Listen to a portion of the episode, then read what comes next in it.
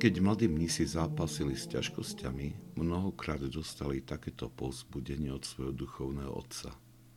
Neupadaj na mysli, to je len škrupina, ktorú musíš rozbiť. Nevzdávaj sa a pokračuj. Čo je to škrupinou, ktorú je potrebné rozbiť? Nie je jednoduché vysvetliť niečo, čo sa dá pochopiť len osobnou skúsenosťou. Nenájdeme preto nejakú presnú definíciu. A zde najjednoduchším vysvetlením je, že ide o moment, kedy duch preberá vládu nad dušou a telom človeka. Nemyslí sa tým však Svetý duch.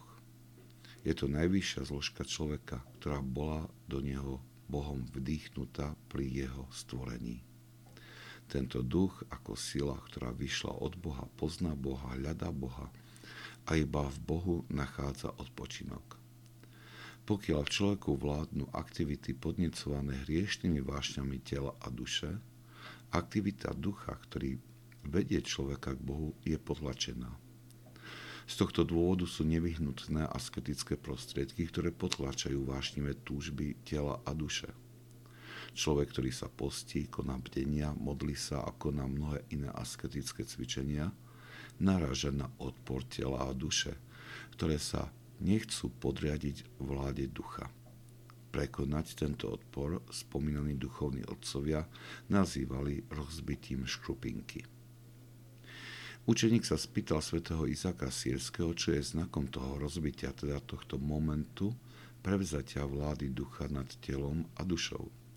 Svetý Izak Sírsky hovorí, že je to moment, kedy je človek obdarovaný darom slz.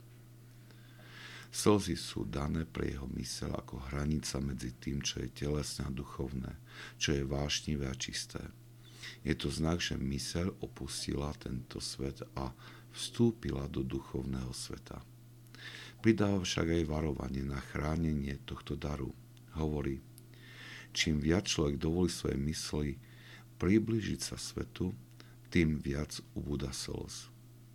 A keď jeho mysel je úplne ponorená v tomto svete, človeku sú tieto slzy úplne odoprené. To je znak, že človek je úplne pochovaný vo vášniach môže mať pocit a celkom právnenie, že toto učenie o vyšších duchovných stavoch nemôže byť určené nám. Ale svätí otcovia nám pripomínajú, že to najlepšie patrí všetkým. Mali by sme skúmať, či táto rezignácia na siahanie po duchovných vyšinách nie je len výsledkom našej neochoty nasledovať evanilium nášho pána.